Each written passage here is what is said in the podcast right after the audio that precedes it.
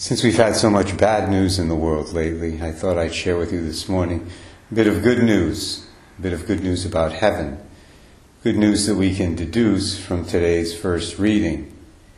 In this well known story from the second book of Kings, Elijah the prophet is taken up to heaven in a flaming chariot at the end of his earthly life. Now, since he didn't experience physical death as the rest of us do, it was a belief that grew up among the Israelites based on a text in the prophet Malachi that Elijah would come back, literally, to the earth when the time of the Messiah arrived. This is why to this day, when Jewish families celebrate the Passover, they always set up a place for Elijah at the table and they leave the door opened just in case he decides to show up. Well, as Christians, we know that when God promised to send Elijah to earth in the book of Malachi, he wasn't speaking about Elijah himself. Rather, he was speaking about a prophet who would come and minister in the spirit and power of Elijah. And Jesus identified that prophet as John the Baptist, whom he also called the greatest man born of woman.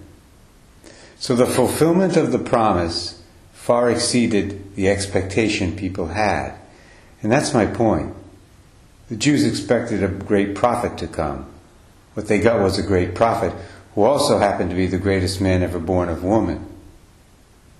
God, as he so often does, far exceeded people's expectations when he fulfilled his promise to them about Elijah. And that's the way it's going to be in heaven. We all have our expectations of what heaven's going to be like.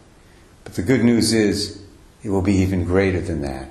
It'll even be greater than whatever it is we think it will be. The reality of heaven will be greater than anything our human minds can possibly imagine here on this earth. That's what St. Paul was telling us in 1 Corinthians when he wrote, Eye has not seen, ear has not heard, nor has it entered into the mind of man what God has prepared for those who love him. May that good thought give us joy today. And may it motivate us to persevere in our faith even on the most difficult days of our lives.